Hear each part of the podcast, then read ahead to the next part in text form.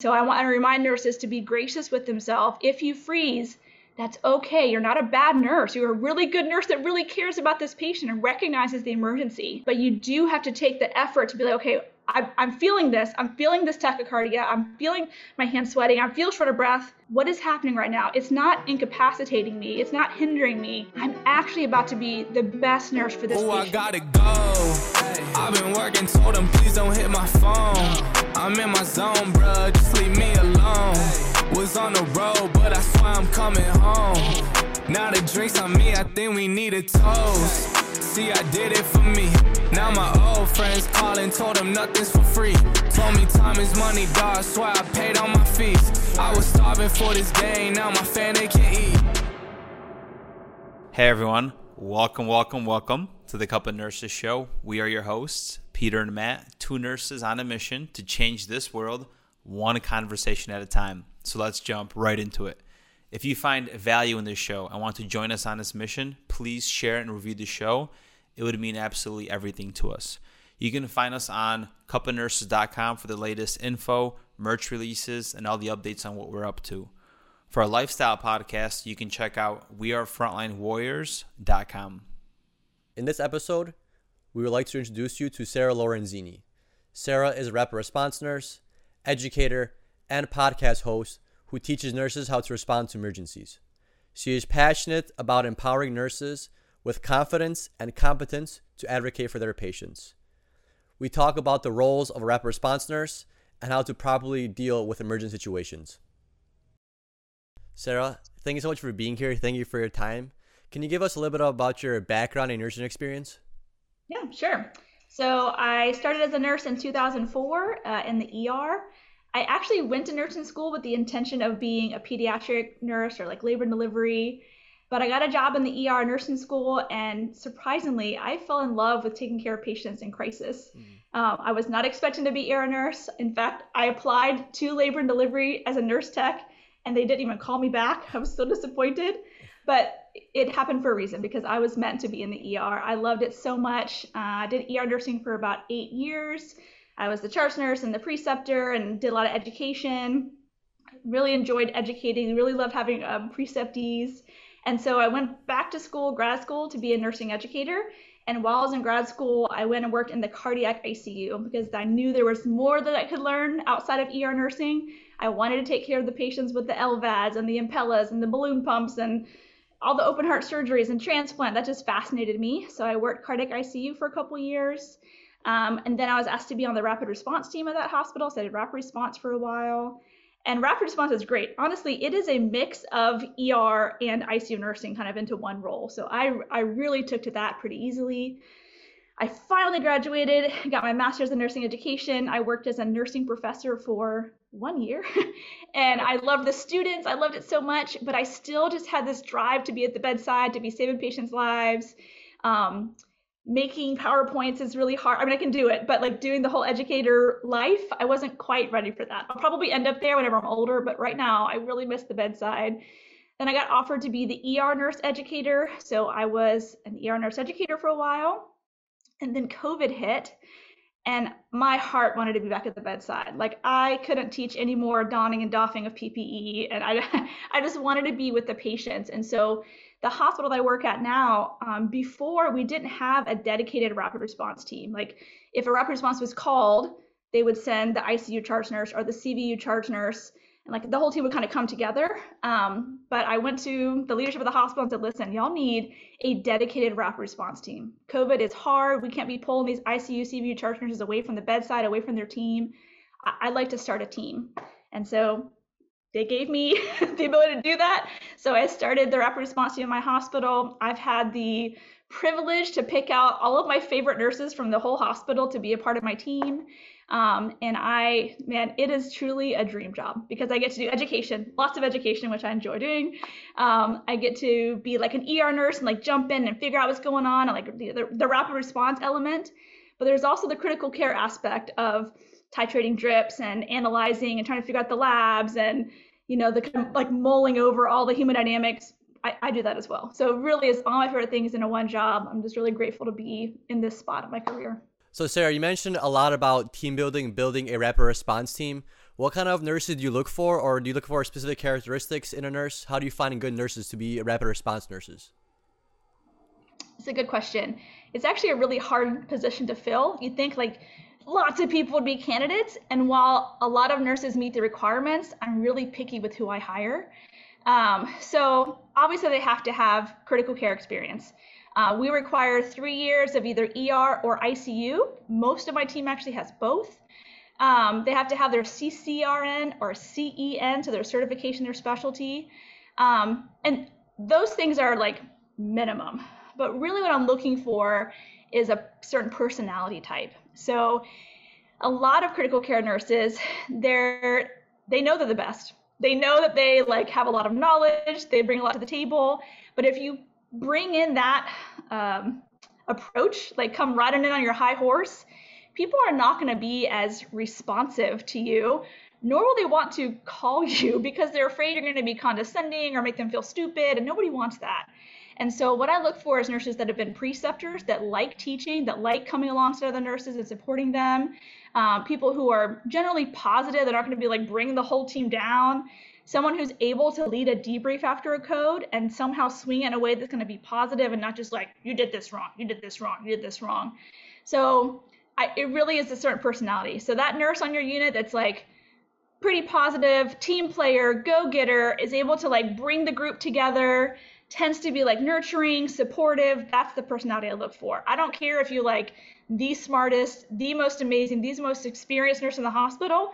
If you're rude to people or you can't coordinate a team effort, that's not how I'm looking for. It really is personality as much as it is clinical aptitude.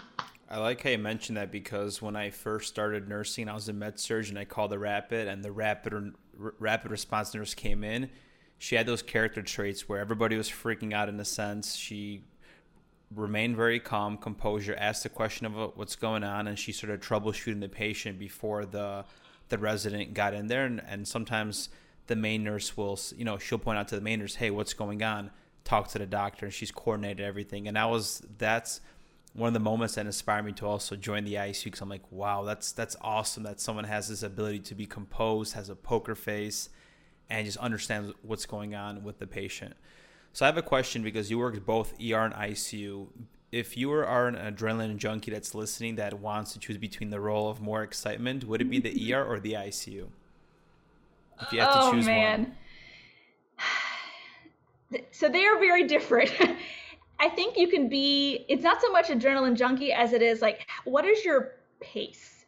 And so nurses that kind of tend towards liking everything to be organized and structured and planned out, kind of know what to expect, like the analytical type, would love the ICU. They might find themselves very frustrated in the ER role.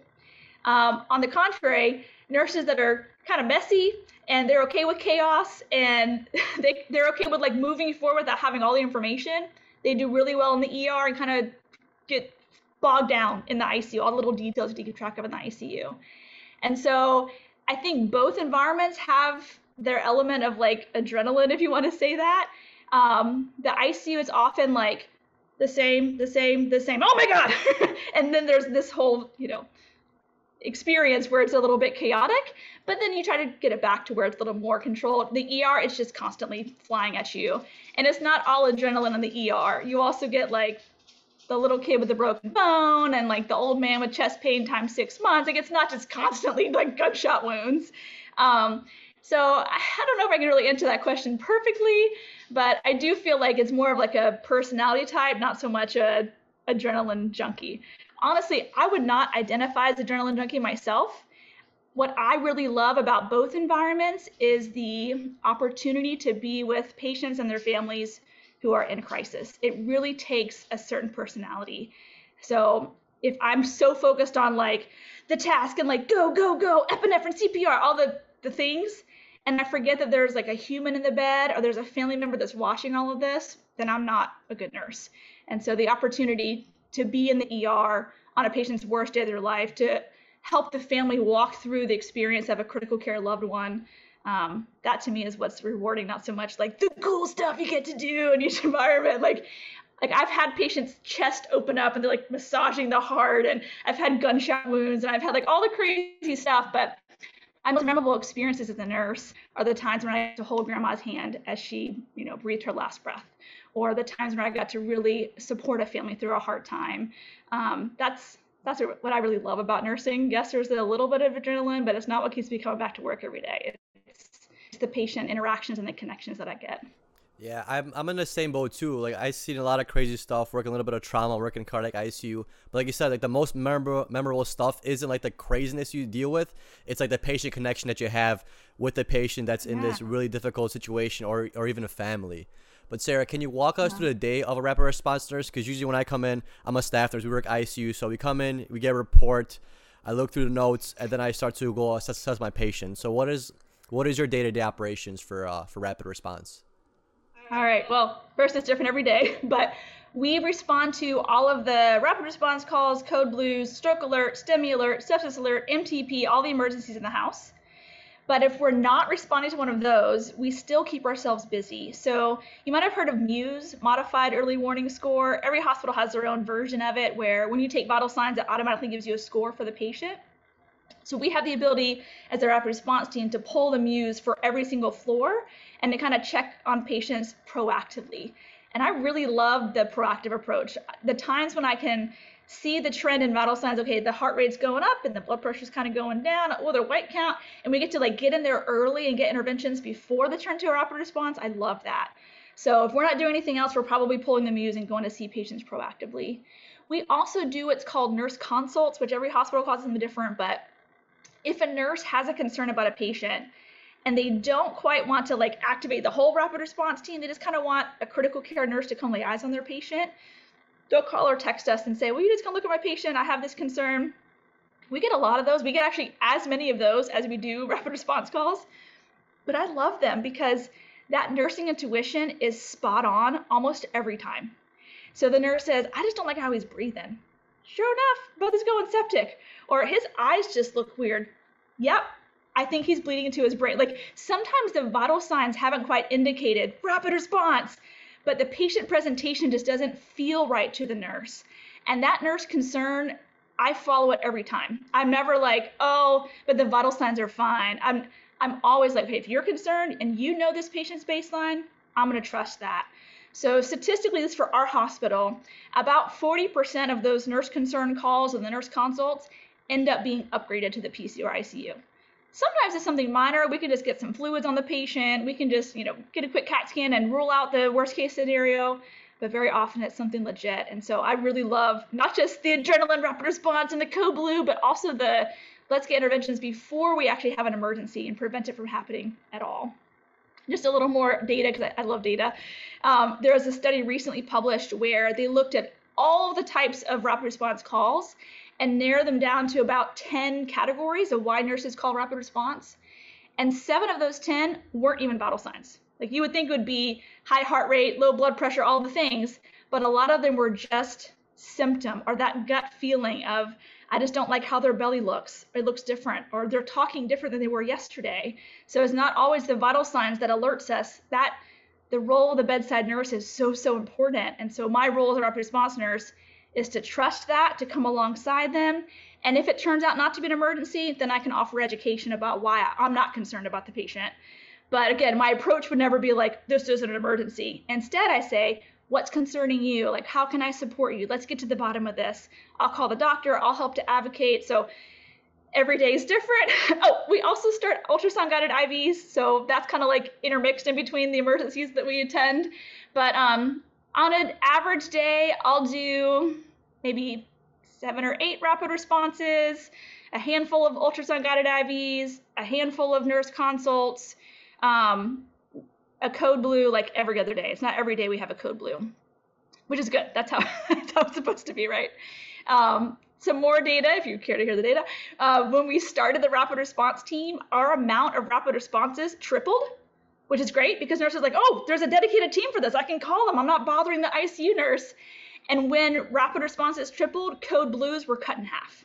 So that whole early intervention piece is so important. I'm so passionate about it, as you can tell, because I want to rescue the patient before they're hemodynamically unstable. I want to get to them and get interventions going before they crash because that is better for their outcome.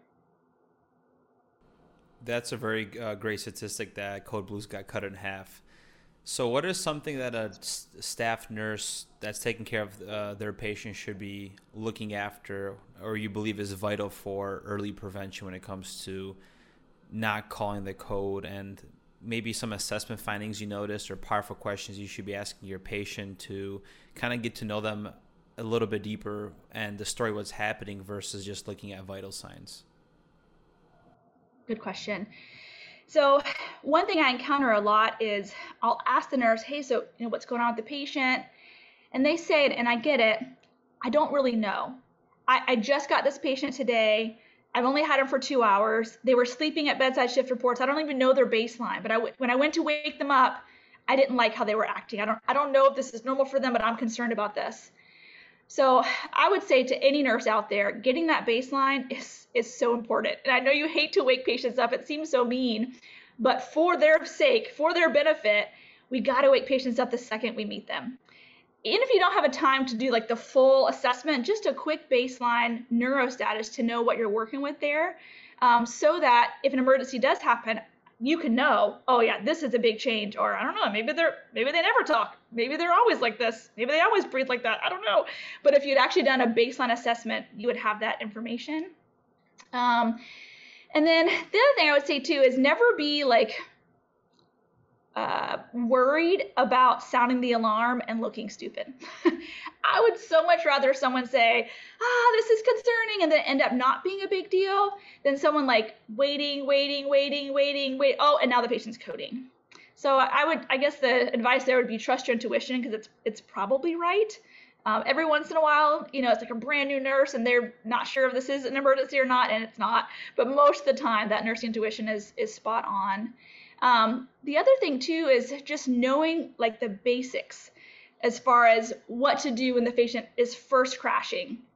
So obviously you find your patient crashing, you're going to call rapid response, okay. But like, what do you do in the three minutes that it takes for the team to get there? Like, I have several flights of stairs and maybe a couple elevators to take to even get across the hospital to that emergency.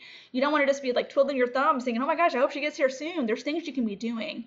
Um, so I would say for any patient you're concerned about, bring the crash cart close by. Even if you don't use it, just have it close by. Um, be comfortable with how to place the pads on the patient, like where they're located, how to connect it to the machine, how to assemble the BVM. Because sometimes it comes out of the package, you're like, oh, it's not like this in ACLS. Oh, you have to like put this piece together, and how do you plug it into the wall, and how many liters do you put it to? So just re- like the basic stuff of how to respond to an emergency. Um, and then when you encounter that patient that just doesn't look right, we all know like the ABCs, but then people often like just totally forget them. so just a reminder, the first thing I would look for is how is this patient's airway? Is it open? Is it patent? Is grandma like slumped down in the bed? I need to scoot her up so she can breathe better.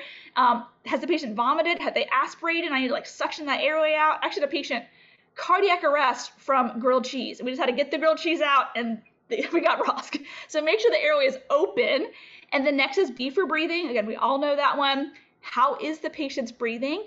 And people get all anxious about it. Like, what do I even do for the breathing? Well, if they're breathing too fast, they're clearly asking for more oxygen. So put the non-rebreather mask on, turn it to 15 liters, give them more oxygen. They're breathing really fast, begging for more oxygen.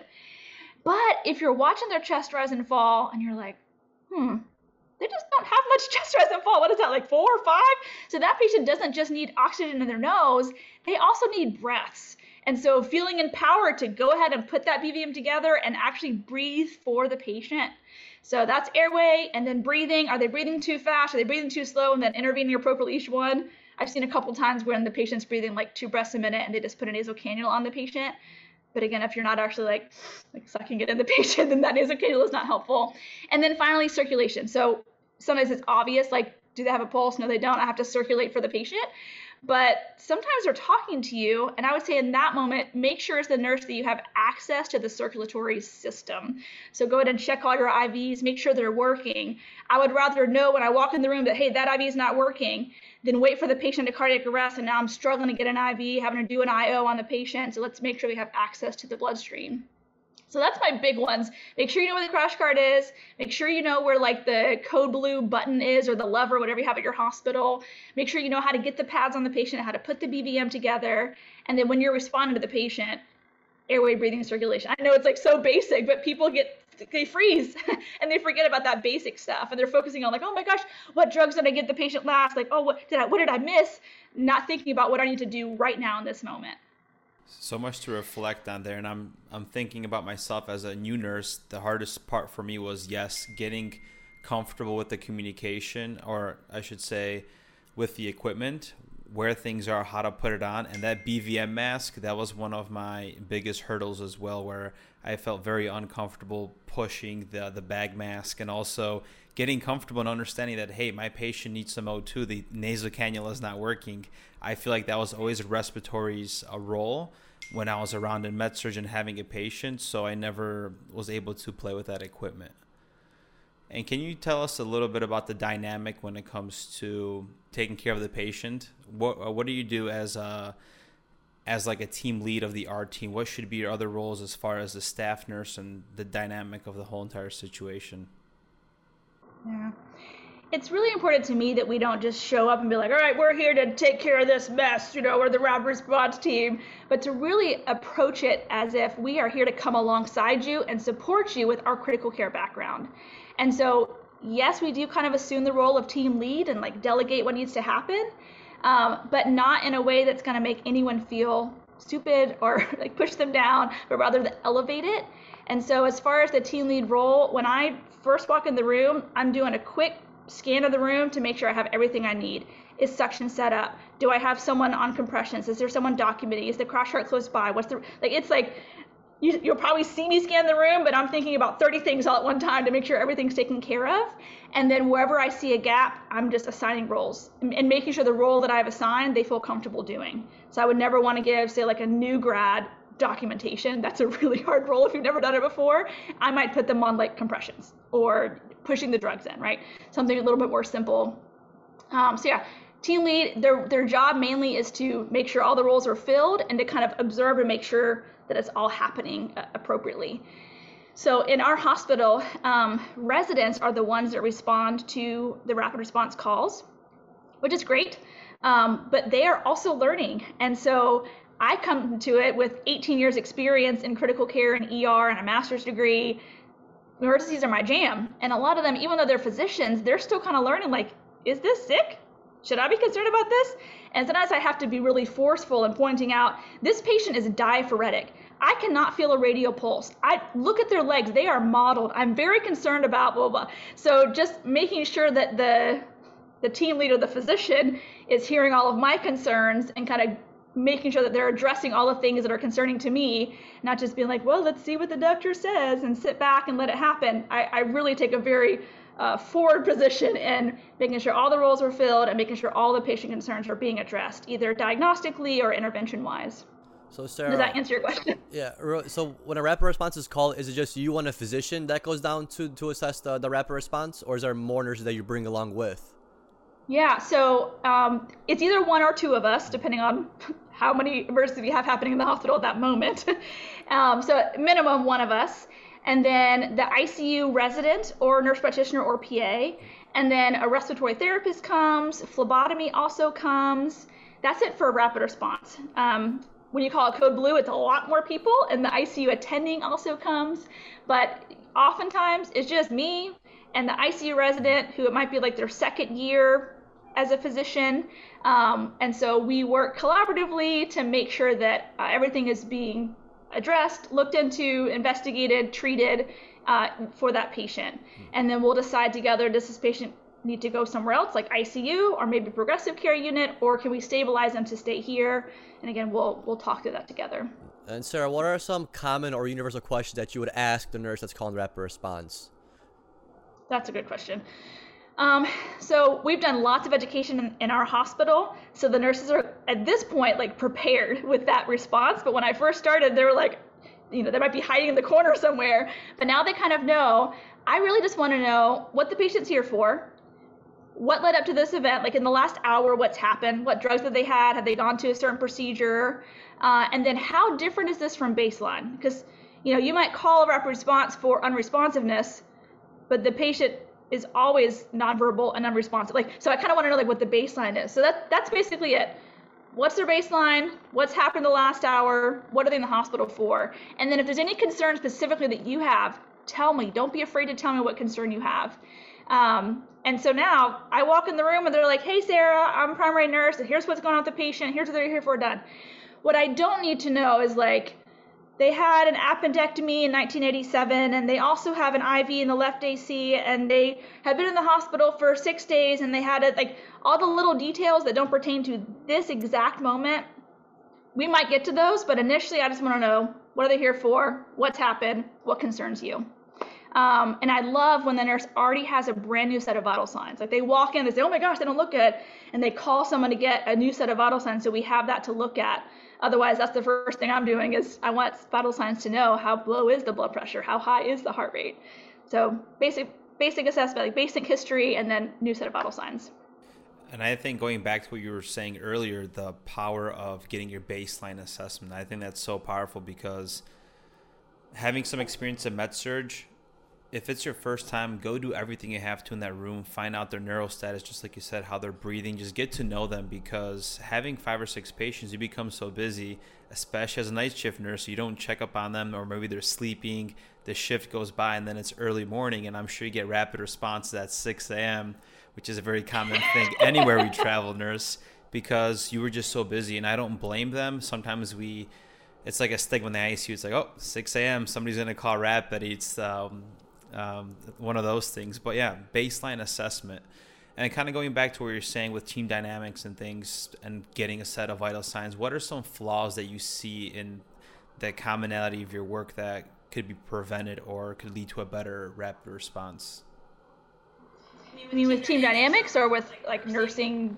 Just in general, of maybe nursing, yeah. Some great tips that you could give nurses to not do that. For example, you just mentioned getting a set of vital signs before you come in that's powerful for you? Is there anything else that could lead to a better rapid response from that staff nurse that's calling the rapid? I think those are the main things, honestly. Just knowing where your equipment is and knowing how to activate an emergency, being prepared with a quick summary of what happened to the patient. Um, getting a blood sugar if it's relevant. Like if you're going to call a stroke alert, have taken a blood sugar because very often it's just the blood sugar is 36 and we you can fix that with some sugar rather than like a CAT scan and all the things. Um, I, I guess I would say too, just like not being afraid to to share your concern. I, I feel like there's so many nurses are afraid that they're gonna say the wrong thing or that what concern they have is not going to be concerning to me. Spout it out. Like I, I want to hear all of it. Um, a lot of times we'll have even like the nurse tech they'll say, Hey, Sarah, just so you know, like this is not how this patient acts. I've had for three days now, and this is not how she acts. And so, thank you, nurse tech, for knowing this patient because the nurse just got him two hours ago. Your knowledge about their baseline or whatever your gut concern is, that that is really, really important to share. But as far as like things that people do wrong, I feel like for the most part, nurses do the right thing. The biggest hurdle is not speaking up when they should, not advocating whenever they are really concerned um, for fear that they'll look stupid. But I just want to remind nurses like, the doctors, they ain't your boss. So if they disagree with you, it's not going to affect your paycheck. It's not going to affect your job status. Like we are working collaboratively. So it's your job to advocate for the patient and it's their job to trust your concern and look into it. So I'm kind of like, I, I don't really care, I don't really care if the doctor sees me as annoying or abrasive or um, whatever, whatever they might, whatever adjective they might describe me. I'm like, I, I don't do this job for you. I do this job for the patient. And so just feeling empowered to to speak up whenever you're concerned about your patient. And honestly, a lot of times we'll get calls where the nurse says, I called the doctor and they said it's fine, but this doesn't seem fine to me. And so I see the patient, I'm like, nope, you are right you are absolutely right. This is not fine. So then I call the doctor and I say the exact same thing they probably already said. But because I'm the rapid response nurse, doctor's like, oh, what? Oh, they're tachycardic? Oh, my goodness. yes, the nurse already told you this. But I don't know if I'm able to use more specific terms. So, like, rather than saying, oh, the patient's not, they're breathing weird, I would say, the patient's using accessory muscles, their tripod position, they look a little pale, a little diaphoretic, their respiratory rate is 40. Oh, that's another one. that is a that is an I see a lot. Is respiratory rate. I can talk about pardon me while I get on my soapbox. I feel like respiratory rates are documented erroneously a lot of the time. I'll see the patient's vital signs and it says respiratory rate of 16 for like five days. But then I go see the patient and they're clearly breathing 45 times a minute. I'm like, there's no way they went from 16 to 45 in 10 minutes, unless something drastic happened. But usually patients kind of work up to that. And so I want to remind nurses that, that one of the first indicators of patients getting sick is that respiratory rate. They, the body tries to compensate. When you're acidotic, the body's going to try to blow off that CO2. And it might not be that they have a respiratory problem, but the respiratory system is what's activated to start compensating for that problem. So nurses that actually take the time to watch the chest rise and fall man, they can gather so much data from that. Not just a rate, like, oh, it's 35, but also like, what is their work of breathing? Are they using accessory muscles? And what is the pattern of their breathing? Are they having big pauses? Are they breathing shallow breaths? Like, there's so much data you can get to figure out is this a neuro problem? Is this a respiratory problem? Is this a COPD breath? Like, there's so much you can get just from watching the chest. But when you just write 14 or 16 or 18 every single time, you miss the opportunity to really look into what's happening to your patient. So I guess that would be the one that I see a lot is respiratory rates that are documented in a way that I know I know that's not what it was. yeah, I think all nurses, well, at least majority of nurses are probably guilty of doing that. Even myself, I do it sometimes. Sometimes the respiratory rate doesn't carry over to the, from the monitor, so I just peek over there. You know, grandma's breathing. She's breathing pretty fine. It looks looks normal to me, so I'm just gonna type in the, the 16. But sir, I have, I have another question for you. This is regarding dealing with a nurse that's really stressed out or maybe freaking out about the situation because even the smartest nurse can freak out in emergent situations. So has there been a situation where you're called to rapid response and a nurse is freaking out and you kind of had a help her calm down and relax because now you have the deteriorating patient and you have this nurse freaking out so it's almost like having two patients at the same time how do you deal with how do you deal with that and how can nurses prevent themselves from freaking out like that that is such a great question. All right, so I'm going to go back a little bit to pathophysiology. We all know about the sympathetic nervous system, right? It's the whole like fight, flight, or freeze that your body does to help you handle an emergency. And so when the SNS is activated, epinephrine, norepinephrine are released. That makes your heart squeeze harder, your blood vessels kind of clamp down, your blood pressure goes up, your heart rate goes up, your vision actually gets better, you are physically stronger. Like all these things kick in to help you in an emergency. Uh, I think the best example that I've heard is what you would do if you were to see a bear. So, like if I saw a bear, I would either fight the bear, or I would run from the bear, or I would drop down to be still, not like nothing was happening. Hopefully, the bear would walk away. So, fight, flight, or freeze. And what's interesting is the same thing happens actually when your patient's having an emergency. Your body says, "Oh my gosh, there's an emergency! Fly, fight, flight, or freeze!" And everyone chooses a different one. And it's not like a conscious, I choose this one today your body chooses it for you. And so either I've seen nurses freeze, like literally they can't move, they can't think, they can't remember what the patient's here for. They're like shaking and breaking out in hives, and like you can tell they're hyperventilating. That's their body's response to stress. And it's normal. There's nothing wrong with them. That's what their body does in stress. Other nurses I've seen like fight, like like literally they get really aggressive and their voice gets louder and they're like really irritated it seems like. Again, I see this a lot with like rapid response nurses or critical care nurses. They're like, they recognize an emergency and they get really aggressive because that is their body's sympathetic nervous system activating. Again, totally normal. Doesn't have to be that way, but totally normal. And then um, the last one is flight. I don't see this as much, but every once in a while I'll be like, where's where's the primary? Has anyone seen the primary nurse? And they're like in the bathroom or they're three doors down checking on another gam gam. Like they're not even like in the emergency because they've physically run away from it. So all of those responses are normal. I want to start with that. But I think what's important for nurses to learn is that you could actually kind of retrain those neural pathways of how to respond to an emergency. You don't have to just do the same thing and be freaked out every single time. You can kind of learn to um, be mindful of what your body's doing and like channel that SNS to help you.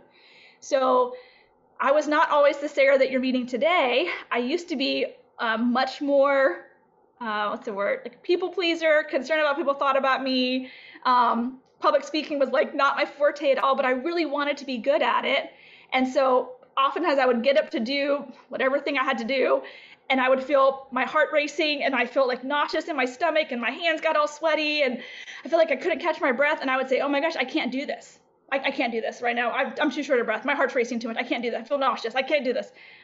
But I had to learn, like, okay, Sarah, whenever all those things are happening inside of you, that's actually your sympathetic nervous system kicking in to help you. So that nausea you feel, that's the gut shunting blood away from the gut towards the vital organs, right? That heart racing, yep, your heart is racing, so you have increased cardiac output. You will be stronger, sharper, faster. So I just tell myself, like, when I feel that, okay, it's go time. I'm about to be my best Sarah, the best version of Sarah right now. Yes, I have this sensation in my chest, but that's because my body is preparing me to handle an emergency.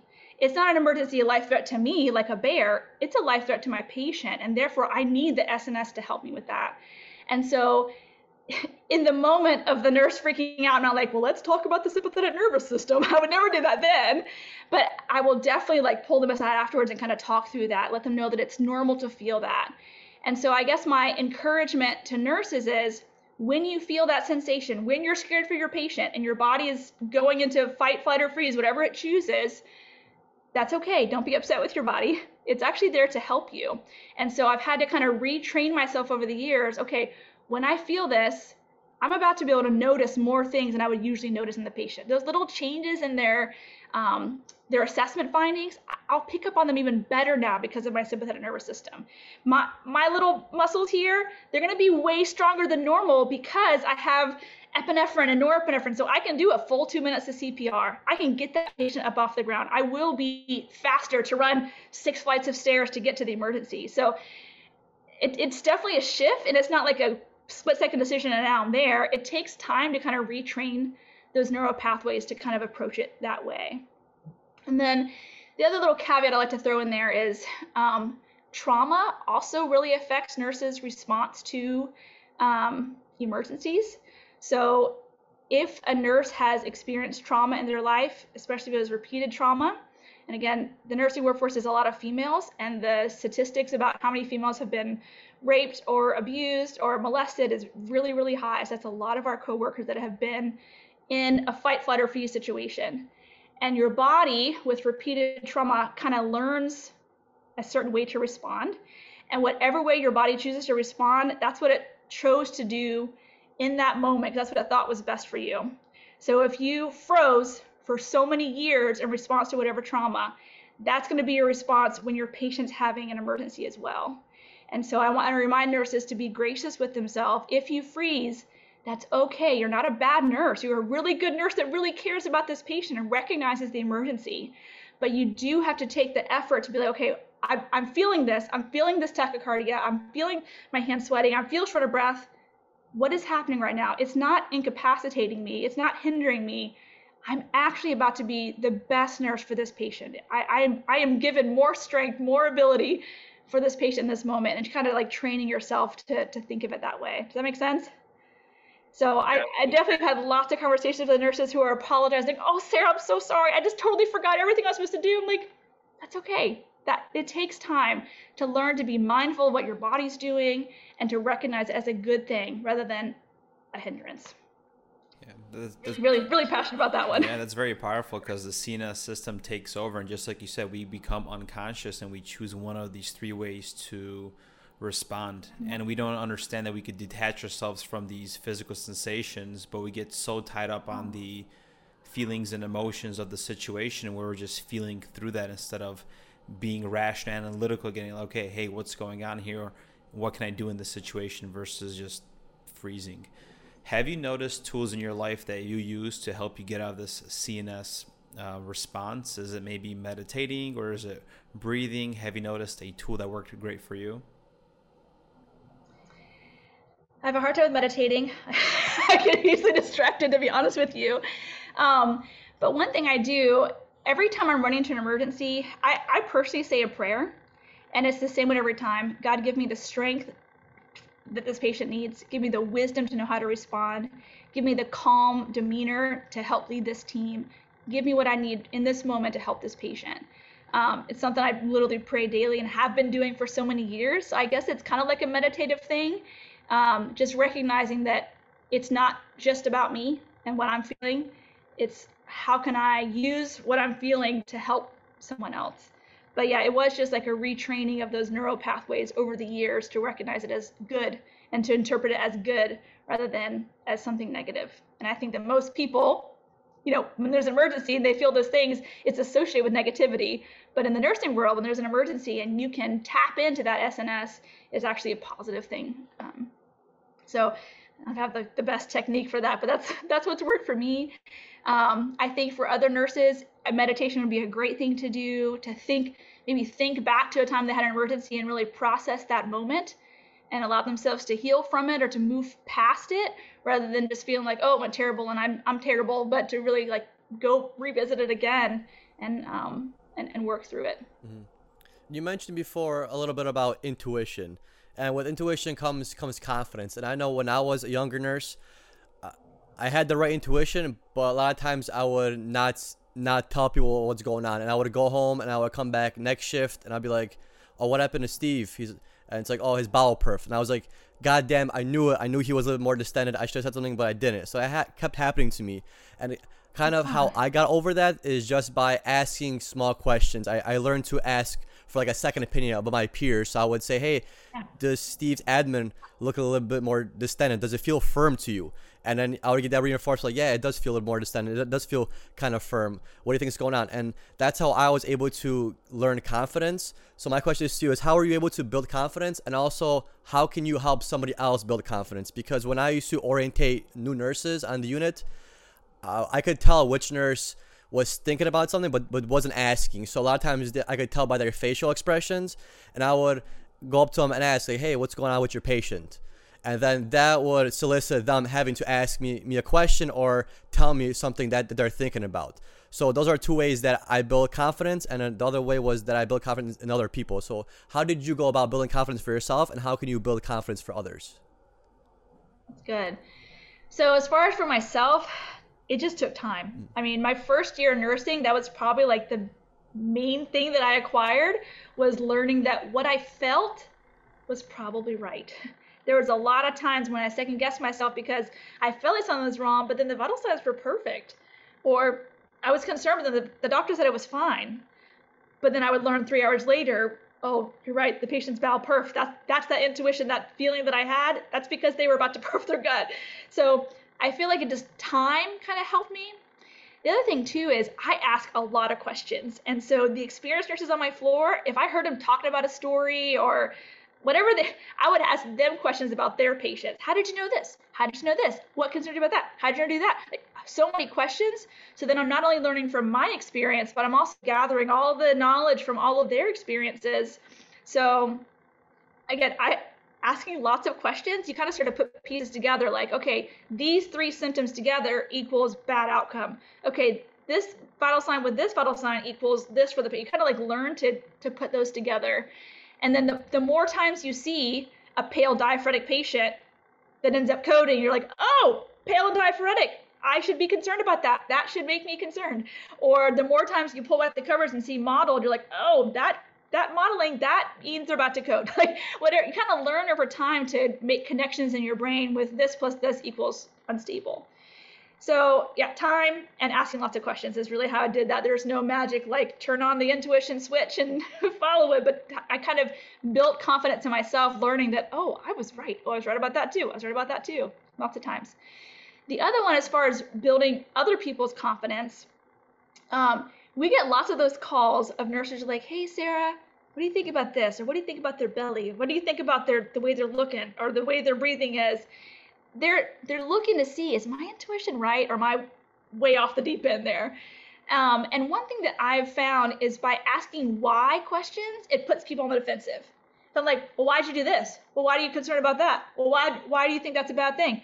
Immediately, like, oh, well, um, I don't, I didn't know that. I, I, people get defensive when you say why, but just like you said, what's going on with your patient? That's perfect or I'll say, What concern do you have for your patient? Or tell me about your patient, or anything that opens the door to conversation. But if you start with the why, it automatically shuts people down. And so when I go to rapid responses, I try really hard to get there before the doctors because they always say, "Why did you call a rapid response?" And the nurse is like, "Uh." Well, should I have called a rapid response? Is this, I don't know, is this an emergency? You can tell them getting kind of anxious about the why question. But by asking the same question without the why, by saying, tell me about your patient, tell me what's concerning you today, oh yeah, they'll tell you. They they're concerned. That's why they called in the first place. So I feel like eliminating the why is one way to do that. And then sometimes I know the answer. Like I see the situation with the patient, I know exactly what's wrong, but I'll ask questions in a way that gives them a chance to come to the conclusion themselves. You know what I'm saying? So I'll say like, okay, so we've already checked a blood sugar and it was normal, very good. So now I'm, I'm kind of wondering, what was their baseline? Like, what, how do they usually talk with you? Okay, and it's different now. Do you notice any change left side or right side? Okay, yep, look at that you're right the left side is much weaker whatever i'll ask questions to like get them to that point whatever it might be um, so that they can be like oh they make the connection themselves or i'll think out loud i'll say all right so when a patient has altered mental status the first thing i'm thinking about is what's their blood pressure how, how was their blood pressure okay so it's not the blood pressure the next thing i'm thinking about is and i'll like I'll basically walk them through the things that take me this long to think through. I'll do it step by step by step. And you can see them be like, oh, that's what it is. Oh my gosh, we should check for that. And it's really, it's cool to me. I would rather empower another nurse to figure it out and feel confident they did than to be like, oh, this, done. That doesn't make me feel any better about myself. It doesn't, I think a lot of people assume like they will feel more awesome if they can just be like, mic drop, done but for me, a better day is when I in, instilled in another nurse the confidence and the competence to recognize the patient's decline themselves than to just be like, oh, it's this, we need to do that. That, that doesn't help anybody. I, would rather just give them the time to figure it out. So that's kind of how I do it. Ask questions. It's called Socratic questioning. If you, if you think about like an educator, it's where you're asking questions to, for them to kind of figure it out themselves. That's very powerful, Sarah. And I like how you mentioned that where you're asking open-ended questions to help them build the confidence. So that's why you took the role of being an educator because through education you're empowering that nurse versus we all know, we all know that old-fashioned nurse that comes in that's just kind of grumpy and is a straight shooter, which is great. She knows what she's good at and what she can do, but it kind of leaves you to becoming defensive when you're asking that why question. And just like you said, maybe because of our trauma, as in the female dominant healthcare, whatever it is, we shut down and we take it so personal where we become defensive and then we just start losing our train of thought versus the open-ended questions being having a calm environment and building the data just like you said to figure out what's going on and then they feel empowered so it's amazing that that yeah. was your perspective on that role yeah and and just to add to that a little bit more my approachability today affects future patients so if I come off as like, why would you do that? Or that's stupid, or that's not an emergency, that means for future patients, they're going to question, should I call Sarah? I don't want, I don't know if I want to call Sarah. But if they know, oh, Sarah's going to come alongside me and support me and help me work through this, then they're going to call me for the future patients. And rather than waiting for the patient's vital signs to say, oh my God, it's an emergency, they'll call me when the patient's just starting to decline and we can intervene more effectively. So I really stress this with my team, and it is the culture of my team, is that no matter what, we are not making anyone feel stupid. If there's some education needs to be done, we'll do it in a way that's like, how can I support you? How can I build you up? Not how can I tear you down and tell you what you've done wrong? Because that does not help patients. It does not help our profession. Um, and honestly, it doesn't make you feel any better either. So I'm, I'm all about the approachable, warm way to embrace newer nurses and even experienced nurses, not just the newer ones. We all have challenges and you know sick patients. But yeah, it's, it's all about the the culture that makes a big difference and Sarah, this is kind of a random question, but the current hospital that I'm working for, they're trying to apply for magnet status. Do you work in like a magnet status uh, facility? I have in the past. The okay. one I'm at now is not a magnet hospital. Were you an educator in that magnet uh, facility or no? Mm-hmm. No. Okay. Yeah. Well, maybe you could touch upon this either way, because I'm I was just curious, like, what are the education requirements for magnet status? Do you know anything about that? For rapid response? Uh, like just to get because I know with mag and correct me if I'm wrong. For magnet status, you have to reach certain milestones, you could say, and you have to have certain things in, in place. And is that the same thing for the education part, uh, like the education department for nurses, or is that just uh, like a more of a uh, services thing? here's what I know about magnet. And again, I'm not the expert to be speaking on this at all, but to be magnet status, you have to have X percentage of nurses with their BSN and X percentage of nurses with their certification and their specialty. And so magnet hospitals really push their nurses to get that certification. Um, but that's really all that I know. I don't know if they have certain requirements for like um, yearly competencies. I, I don't actually, I can't really speak to that. I don't feel like my the education that was offered to me was like any better or, or different when I worked at a magnet hospital versus at the hospital I'm at now. Just that um, they required that I have that uh, CCRN or CEN when I worked at the other hospital. And I know with your passion with rapid response, you decided to make a course. So, what is it and what, what made you do it? Sure. So, first of all, I love teaching. And my current role, I'm not the educator, I'm the rapid response team supervisor. But even though it's not on my badge, it's always in my blood. Like, I love teaching. And so, that's actually why I started the podcast in the first place as an outlet to still um, educate nurses to get, help them feel empowered and competent and responding to emergencies. So um, on my podcast, every episode is like an actual case I went to, and I break down the pathophysiology and the pharmacology about that particular patient. I was like, man, I should make this into a course. so originally, I started building this big, robust course, and it was like hours and hours long. Like, I'm never gonna finish this thing. So I kind of took a step back and I made just like a basic one hour introductory course about a lot of the stuff we talked about today, but a little more in depth about how I approach emergencies. You know, nursing school, they really just teach you how to pass the NCLEX.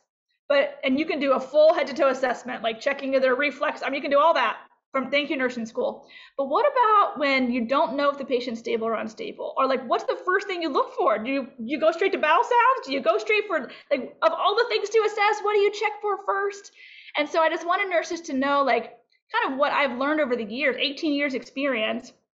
What is my priority? What what am I looking for when I approach a patient? How am I ruling things out? What is my um like the initial 20 seconds what am I doing to like figure out what's wrong with the patient? How do I determine if they're stable or unstable? So this course, it, it really just kind of breaks that down. Um, and I talk a little bit like some case studies to kind of walk through my thinking process because it's it's pretty universal. It works for just about every single patient. So just the initial steps for responding to a patient. And then, so I, I just released it literally like two weeks ago. it hasn't been out for that long. And then I'm still in the process of building that big, robust course. And whenever it's done, I'll release that one too. But I just wanted to get something out there just for nurses to be like, okay, I passed nursing school. Great. I'm a nurse. Great. I can do the task. I can pass the drugs. I can document. But like, what about the times when the patient's crashing? What do I need to do? And I feel like this course answers that question. So nurses are like, okay, I know what I'm looking for. I know what I'm checking for. I know what's the priority. I know what I don't need to do right now, and I know what I need to focus on for this patient. So that's kind of what the course is. Yeah, it's really beneficial. I wish, I wish I would have would have had that when I was uh, fresh. Me too. I wish I would have had that. Yeah, because I know when when I first got hired to the cardiac ICU uh, when I used to work in, in Illinois, my first question was to my charge nurse was, "Hey, what do I do in an emergency situation? What do I do when patient's crashing?"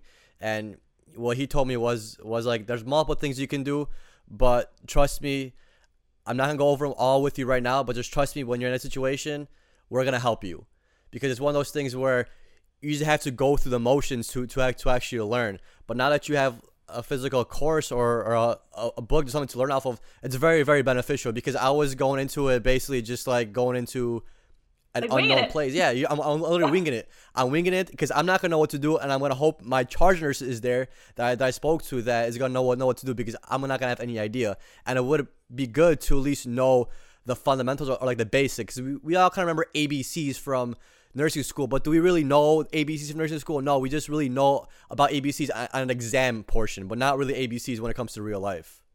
Yeah.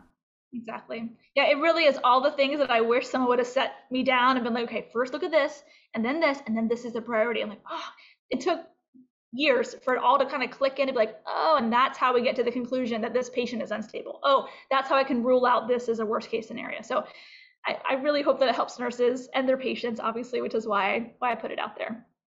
Where can people find this course? It is www uh, rapidresponseandrescue.com. One last question that we like to ask our guests. So, if you had the opportunity to have a cup of coffee with anybody, one last time, who would it be and why? Oh man, that's an easy one. My mom. So my mom passed when I was nine, and she was a really, really good mom. But I would love to have the opportunity to talk with her again and to tell her all about the things my life has encountered and to get her wisdom on stuff and just to just to hear her voice again would be such a privilege. Um, I don't even drink coffee, but I would I would have coffee with her just for the opportunity to talk with her again. That's probably mine. That's awesome. And Sarah, where can people find you? You have your own podcast. You have a social media profile. Where can people go to find out more about Sarah? Sure. So I have the podcast. It's called Rapid Response RN, and it's on every podcast platform. Um, and then I have my Instagram profile, which is the Rapid Response RN. And uh, I've just started building a Facebook page, but it's also going to be Sarah Lorenzini on Facebook. Shouldn't be too hard to find. Uh, and then the course is uh, Rapid Response and Rescue.com.